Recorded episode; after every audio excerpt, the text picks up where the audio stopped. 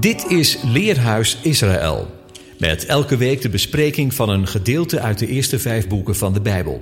De presentator van deze week is Arnold Visser.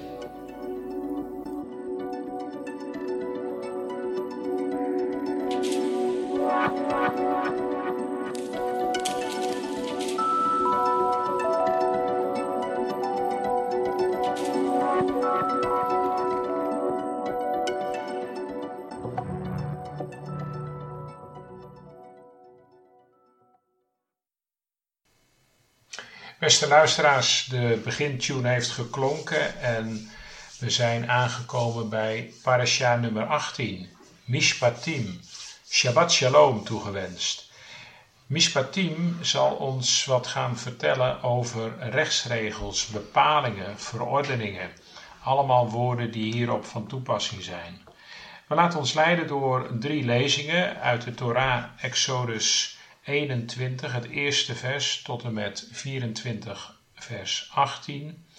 De Haftarah-lezing is uit Jeremia 34, 8 tot 22 en 33, 25 en 26.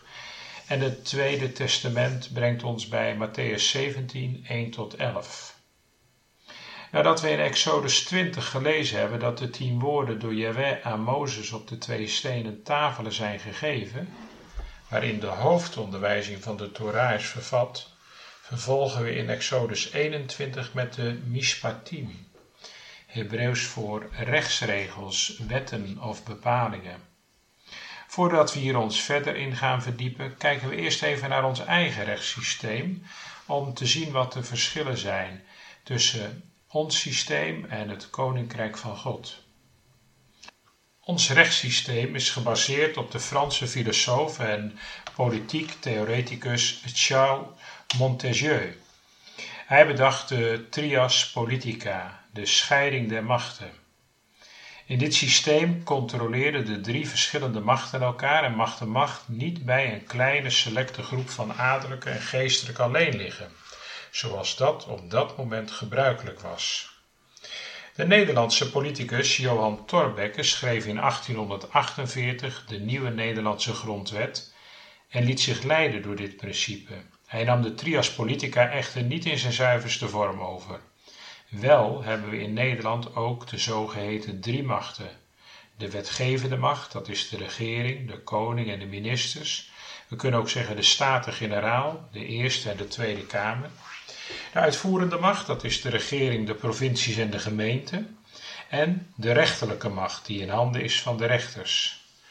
De kern van de machtenscheiding is dat deze drie elkaar kunnen controleren.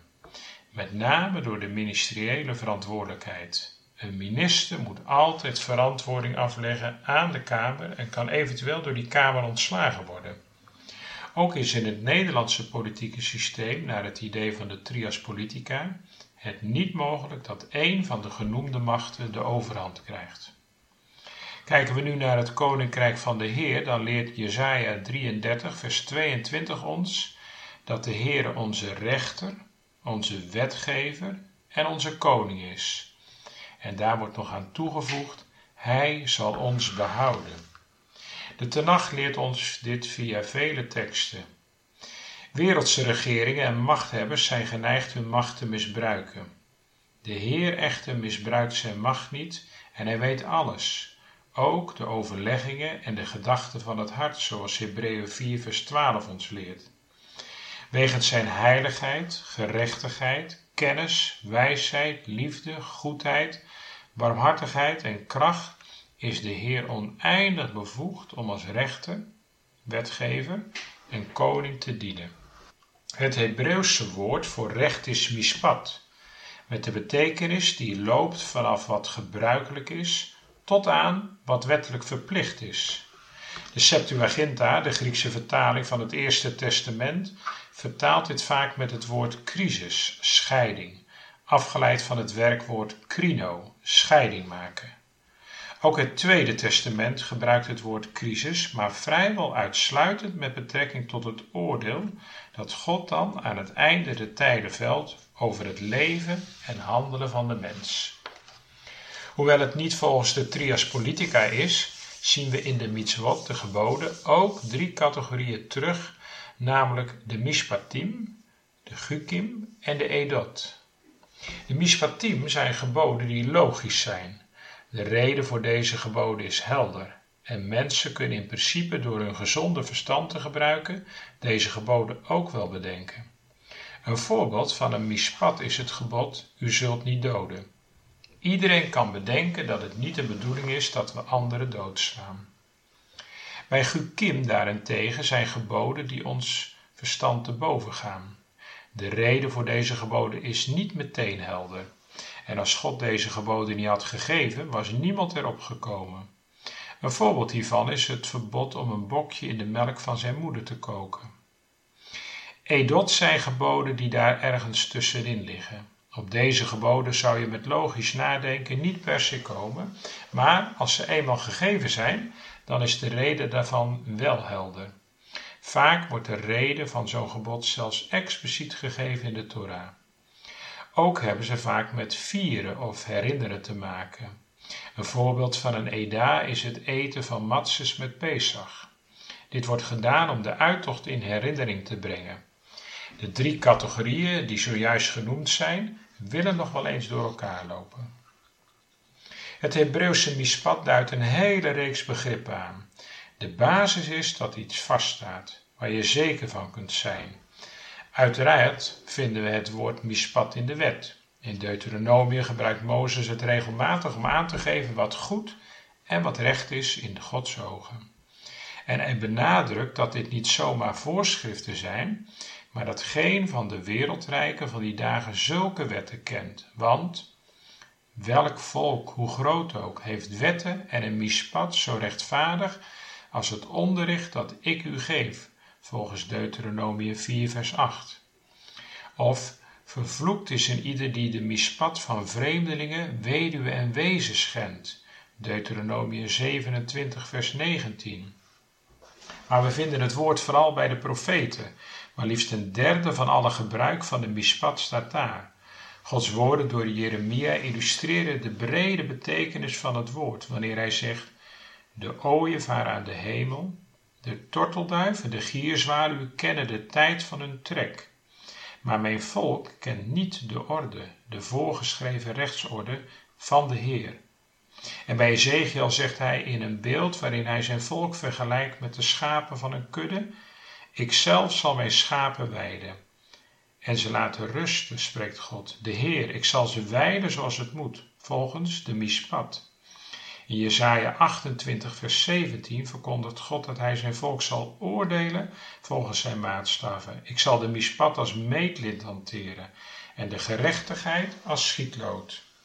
Maar ooit zal er een vrederijk zijn, geregeerd door een vredevorst, waarin de mispat de norm zal zijn, want groot is zijn heerschappij. Aan de vrede zal geen einde komen. Davids troon en rijk zijn erop gebouwd. Ze staan vast in mispat en gerechtigheid. Mispat komt in het Eerste Testament ruim 400 keer voor. Heel vaak bij de profeten en vervolgens veel in de wet en in de psalmen. In het Tweede Testament vinden we het bijna 50 keer, waarvan in de Evangelie, vooral in Matthäus en Johannes. En de rest meest in de brieven, vooral in 2 Petrus en Judas. Het is dan gewoonlijk vertaald met oordeel of recht of gerecht. Dus als de rechtsschitting, waarin wordt geoordeeld over het leven dat de mens heeft geleefd, of de rechtbank waarvoor hij moet verschijnen. Met andere woorden, de nadruk ligt daar sterk op de verantwoording die de gelovige aan het eind van zijn leven zal moeten afleggen tegen God zelf of tegen zijn, tegenover zijn vertegenwoordiger, de Messias, aan wie God het hele oordeel heeft gegeven. Dat lezen we in Johannes 5, vers 22 en 27. Anders dan in het Eerste Testament speelt in het Tweede Testament de handhaving door mensen niet langer meer de beslissende rol. Want de gelovigen vormen onder het nieuwe verbond niet langer een staatkundige eenheid, maar leven als afzonderlijke, verspreide groepjes in een anders georganiseerde maatschappij. Pas aan het einde van hun leven zullen zij verantwoording moeten afleggen over wat zij met het leven hebben gedaan. En dat brengt het risico mee dat zij zich die verantwoordelijkheid niet langer zo bewust zijn. Omdat een slechte daad niet snel bestraft wordt, is een mensenhart maar al te snel tot kwaad geneigd. Prediker 8, vers 11. Maar de dag van het oordeel van de mispat, de crisis, komt onvermijdelijk, ook voor hen. En daar leggen zowel Jezus als zijn apostelen de sterke nadruk op.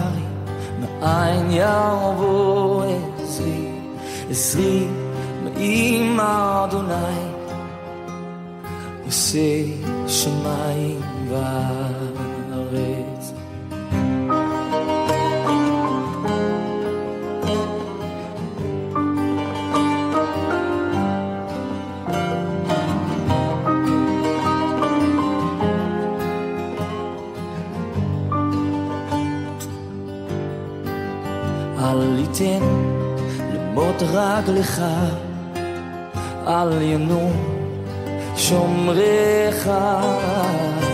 הנה לא ינום, לא יישן שומר ישראל.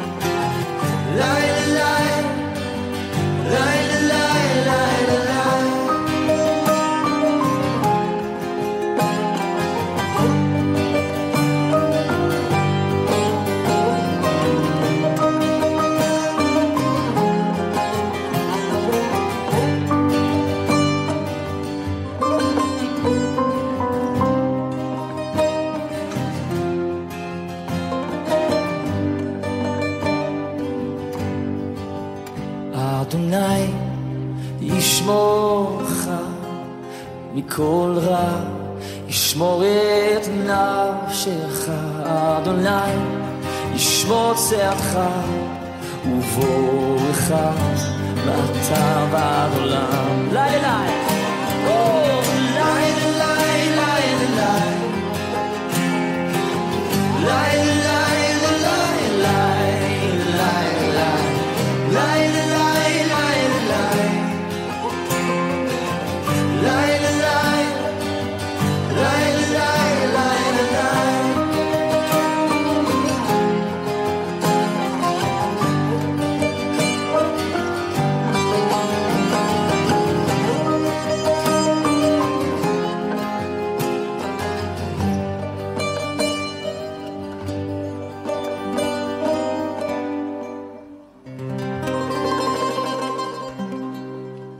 In de traditionele Torah-lezing wordt deze parasha verdeeld in zeven lezingen. De eerste vijf gaan over wetgeving en de drie voorjaarsfeesten. De zesde lezing gaat over een engelenwacht ter bescherming om de Israëlieten op de weg naar de plaats te brengen die Adonai had voorbereid. En de zevende lezing gaat over de beloning bij gehoorzaamheid. Wanneer we nu kijken naar Exodus 21, maar dat had ik hier dan bij de hand moeten hebben.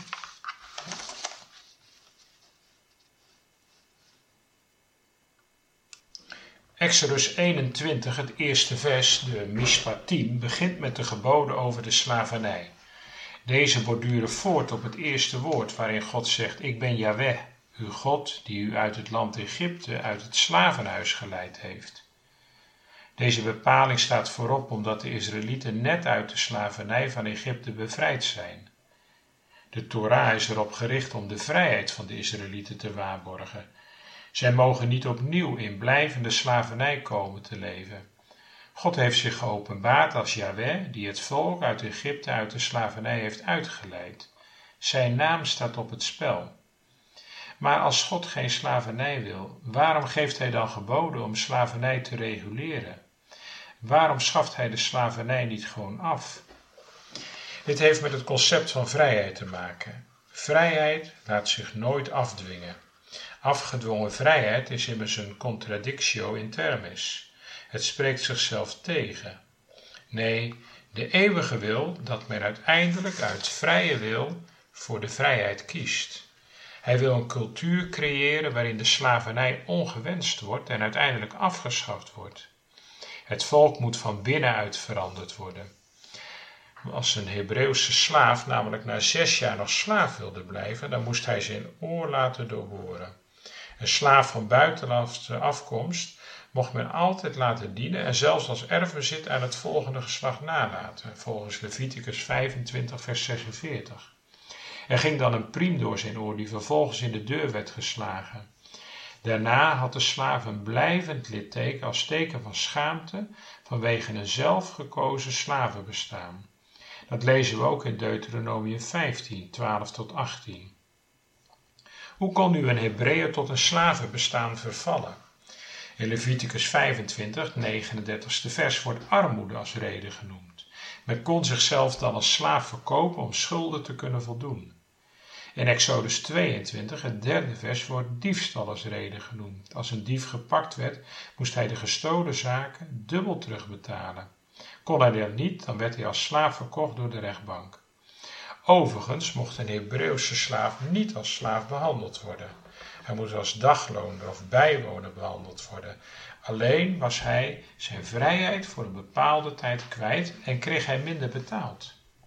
Als een Hebreeuwse slaaf van zijn meester een vrouw kreeg, dan bleef die vrouw en haar kinderen eigendom van de meester, ook als de slaaf in het zevende jaar als vrijman wegging. Die kinderen waren namelijk potentiële werkers voor de meester. Waarschijnlijk ging dit niet om Hebreeuwse slavinnen, maar om buitenlandse slavinnen. Deze werden vaak als bijvrouw meegenomen om extra kinderen te krijgen. Hier deden de aartsvaders ook aan mee. We weten dat bijvoorbeeld bij Hagar en Bilha en Zilpa. Waarom moest nu juist het oor doorboord worden? Waarschijnlijk is dit het rechteroor geweest naar de analogie van Leviticus 14 vers 14. En waarom moest de priem in de deur of misschien in de deurpost gestoken worden? Waarschijnlijk heeft dit alles met de Torah te maken. Met het oor hoorde Israël de wetten van de Torah. Dieven hoorden daarmee Exodus 20 vers 15 waar staat u zult niet stelen. En armoedeslaven hoorden daarmee Leviticus 25 vers 55 waar staat de Israëlieten horen mij als dienaar toe. Zij zijn mijn dienaren, die ik uit het land Egypte geleid heb. Ook heeft de deurpost, die hier letterlijk Mezuzah genoemd wordt, met de Torah te maken. De wetten moesten immers op de deurposten geschreven worden. Daarvan getuigen de Mezuzah met de Torah-rolletjes erin. Ook toen de deurposten herinneren aan de uittocht uit het slaafhuis van Egypte. Op deze deurposten moesten immers het bloed van het lam gesmeerd worden. In het Nieuwe Testament wordt nog steeds gevraagd van slaven om zich te schikken naar hun meester, ook wanneer deze kwaad handelen. De Bijbel propageert geen revolutie naar eigen inzicht, maar het wordt wel helder uit de Bijbel dat ieder door God geoordeeld zal worden overeenkomstig zijn of haar gedrag, zowel meesters als slaven. God zal komen om de verhouding op zijn tijd en wijze recht te zetten. Yeshua leefde ons voor hoe een dienstbaar leven eruit ziet. Hij zei: Ik ben gekomen om te dienen, niet om gediend te worden. Zo wil hij ons leren dat we als mensen niet bestemd zijn om over anderen te heersen, maar juist om anderen te dienen. Het Hebreeuwse, het Hebreeuwse woord voor dienaar of slaaf is ebed en het bijbehorende werkwoord abad. Abad betekent van oorsprong gewoon werken, bijvoorbeeld het bewerken van het land. In Genesis 2 lezen we dat op de aarde nog geen cultuurgewassen groeiden, omdat er nog geen mensen waren om die te verbouwen. Dat begint pas wanneer God de mens daarvoor in de hof plaatst. Maar wanneer de mens het gebod heeft overtreden, wordt hij uit de hof verwijderd en moet hij de grond daarbuiten bewerken met moeizame arbeid. Zweten zul je voor je brood. Dan gaat het zware arbeid betekenen. Dienstbaarheid houdt dus in dat je weinig keus hebt en gaat het dan dwangarbeid betekenen, dus slavernij. Dienstbaarheid betekent ook ondergeschiktheid. Iemand anders is de baas die je moet gehoorzamen. Voor het volk Israël wordt Egypte in die zin een slavenhuis genoemd. Exodus 20, vers 2. Waar zij slechts ebed, dienstknechten waren geweest die dwangarbeid moesten verrichten. Maar dienstbaarheid kon wel degelijk ook vrijwillig zijn. Wie een ander eer wilde bewijzen, noemde zich tegenover hem uw dienaar of uw knecht. Abraham noemt zich in Genesis 19 uw knecht, wanneer hij in de persoon van een engel God op bezoek krijgt. Rut noemt zich tegenover Boas uw dienstmaagd, de vrouwelijke vorm van dienstknecht. En de weerklank daarvan vinden we bij Lucas, wanneer Maria zichzelf aanduidt als de dienstmaagd van de Heer. Dienstbaarheid duidt in zulke gevallen op een volkomen toewijding die volledig voorbij ziet aan het eigen belang. Zulke mensen waren een Ebed Yahweh, een dienstknecht van God de Heer. In Jesaja wordt Israël zo aangeduid. Maar omdat zij zich die titel niet waardig betoonden, ging die over op de ene ware knecht die zou komen, de Messias. De Septuaginta vertaalt Ebed echter ook wel met pais, eigenlijk jongen of meisje in de zin van zoon of dochter. Strikt taalkundig kunnen we dit verklaren door erop te wijzen dat ook een zoon ondergeschikt is aan zijn vader. Maar je kunt het ook omdraaien. Wie zich beschikbaar stelt als Gods dienaar, gaat in feite een vader-zoon-dochterrelatie met hem aan. Slavernij past niet in de eindbedoelingen van God.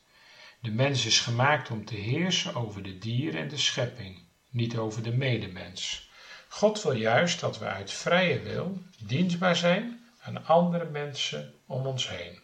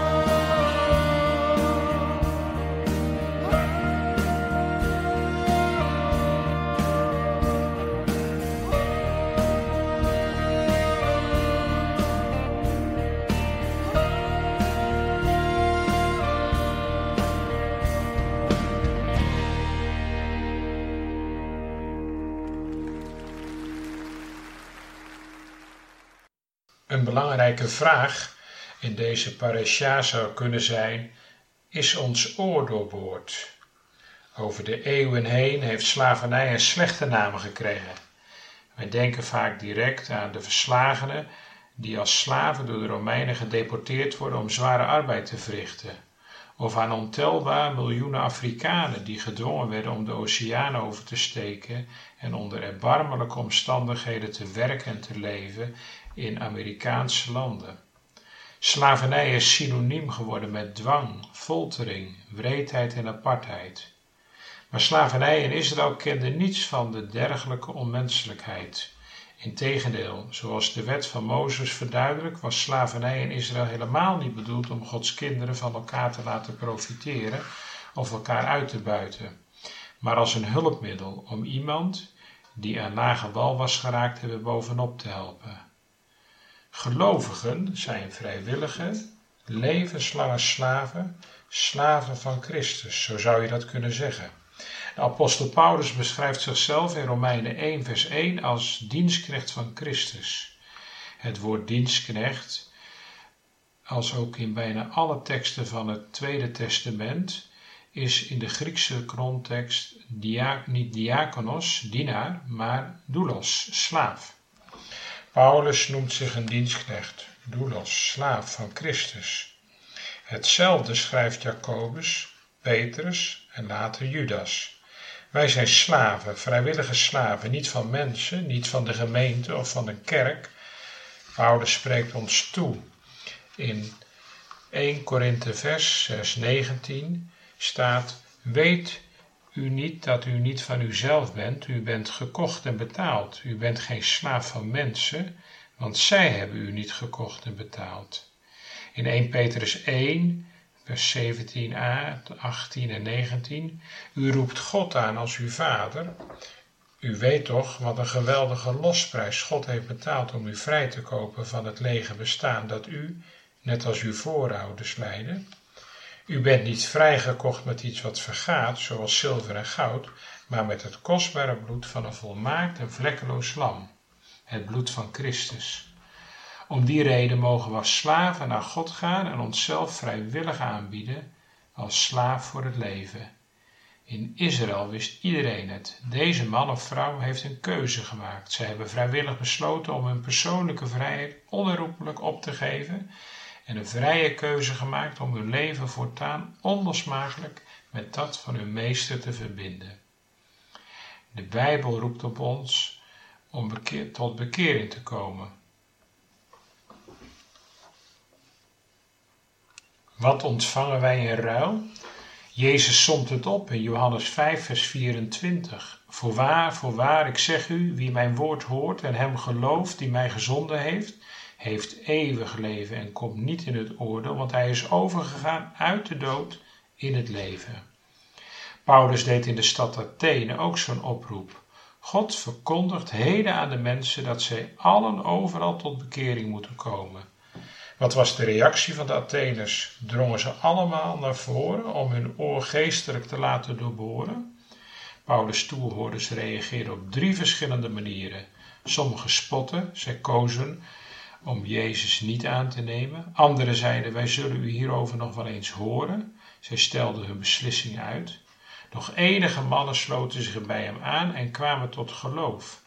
En een vrouw, en anderen met hen. Zij, zij lieten hun oor symbolisch doorboren. Jezus verkoos om zo te leven, zoals in 2 Korinthe 8 vers 9. Gij kent immers de genade van onze Heer Jezus Christus, dat Hij om uwentwil arm is geworden, terwijl Hij rijk was, opdat gij door zijn armoede rijk zoudt worden. Jezus zeide, de vossen hebben holen en de vogels des hemels nesten, maar de Zoon des Mensen heeft geen plaats om het hoofd neer te leggen. Gij zijt gekocht en betaald. Jezus is arm geworden om ons rijk te maken, gestorven opdat wij zouden leven. Jim Elliot wou van kinds af aan zendeling worden. Na zijn bijbelschoolstudies vertrok hij naar Ecuador om het evangelie te brengen, samen met vier andere zendelingen aan de Aqua-Indianen. Aqua betekent woest of wild. Een gepaste beschrijving van deze primitieve stam die hun isolatie beschermde door iedere buitenstaander te doden. De zendelingen bereidden hun bezoek aan de Aukas goed voor. Ze stuurden gift op voorhand. In de voormiddag van 8 januari 1956 naderden zij het Aukadorp. Een grote groep mannen liep hen tegemoet. Hun leider, Kikita Waewe, riep een bevel en de dorpelingen vermoordden de zendelingen brutaal. Enkele jaren later gingen twee van de weduwen terug naar de Auka's en één van hen leidde Kikita tot de Heer. Alles wat mij winst was, heb ik om Christus wil schade geacht. Later is de zoon van de overleden evangelist zelfs gedoopt door de man die zijn vader destijds vermoordde. Toewijding laat altijd littekens na, zo ook dat doorboorde oor. De littekens van de Heer Jezus bleven zichtbaar, zelfs in zijn opstandingslichaam. Ook als hij terugkomt, zullen we de littekens als teken zien van wie hij is. Willen wij vrijwillig tegen de deur aanstaan en zeggen: Heer, ik wil voor altijd uw slaaf zijn? Weet u wat de Heer ons antwoordt wanneer we zo'n houding aannemen? Ik noem u niet meer slaven, want de slaaf weet niet wat zijn Heer doet. Maar u, u heb ik vrienden genoemd, omdat ik alles wat ik van mijn vader gehoord heb, aan u heb bekendgemaakt. In deze parasha stonden we stil bij mishpatim, rechtsregels, bepalingen, geldend voor iedereen, Jood, Griek, gelovig, ongelovig, alle mensen uit alle volkeren. Regels waarvan de Heer het beste, het welzijn met de mensheid voor heeft. We sluiten af, we zijn op weg naar dat heilige, eeuwige, nieuwe Jeruzalem. Deze keer bezongen door een volkse zanger, de heilige stad. Shabbat Shalom.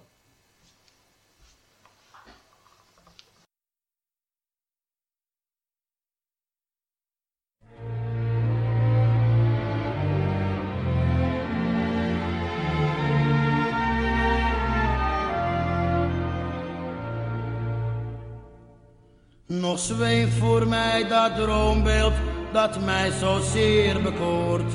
Ik zag de stad Jeruzalem, stond aan de tempelpoort. De kinderstemmen zongen hun jubelende lied. Tezamen met de engelen op een hemelse melodie. Tezamen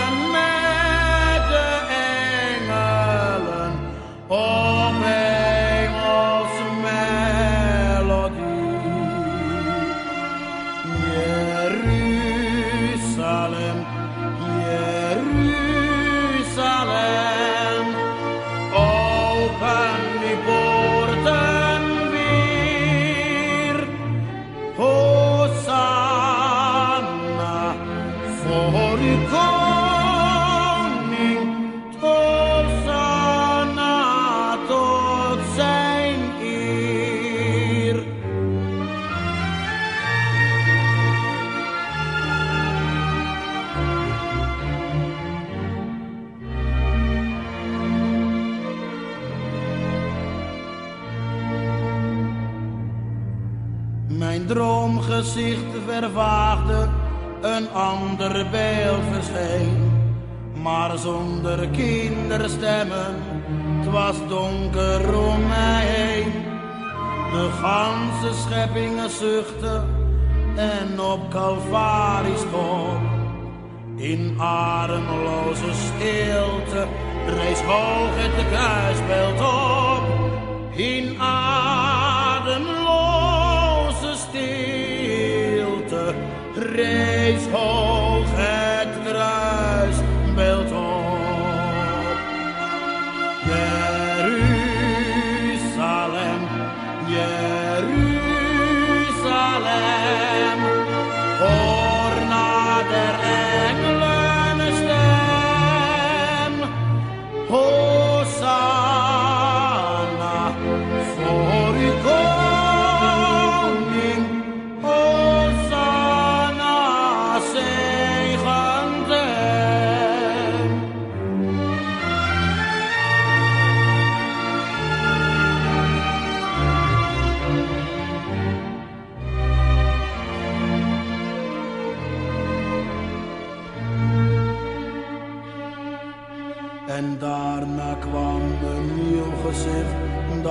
alles overtrof.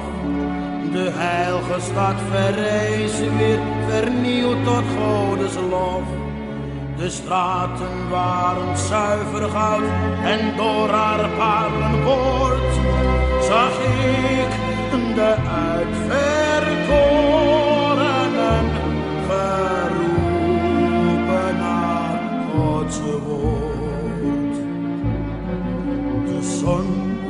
scheen niet meer overdag, de maan niet meer bij nacht. Want God was zelf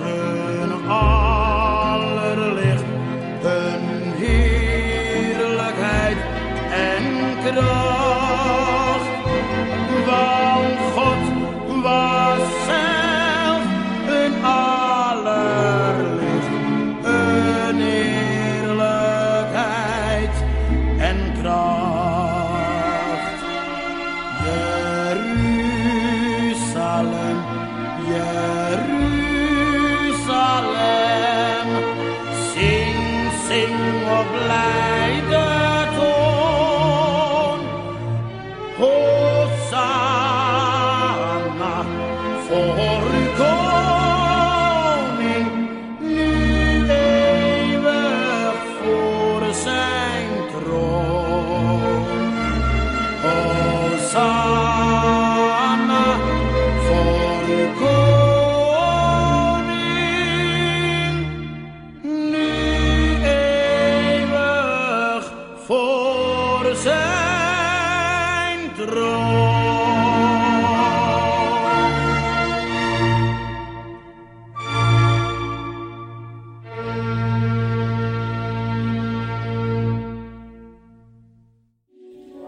Luisterde naar het programma Leerhuis Radio Israël.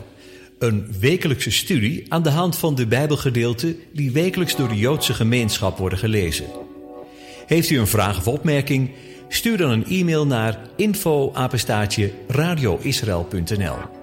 Het leesrooster vindt u op onze website. Ga naar radioisrael.nl en klik onder het kopje radio op programma's.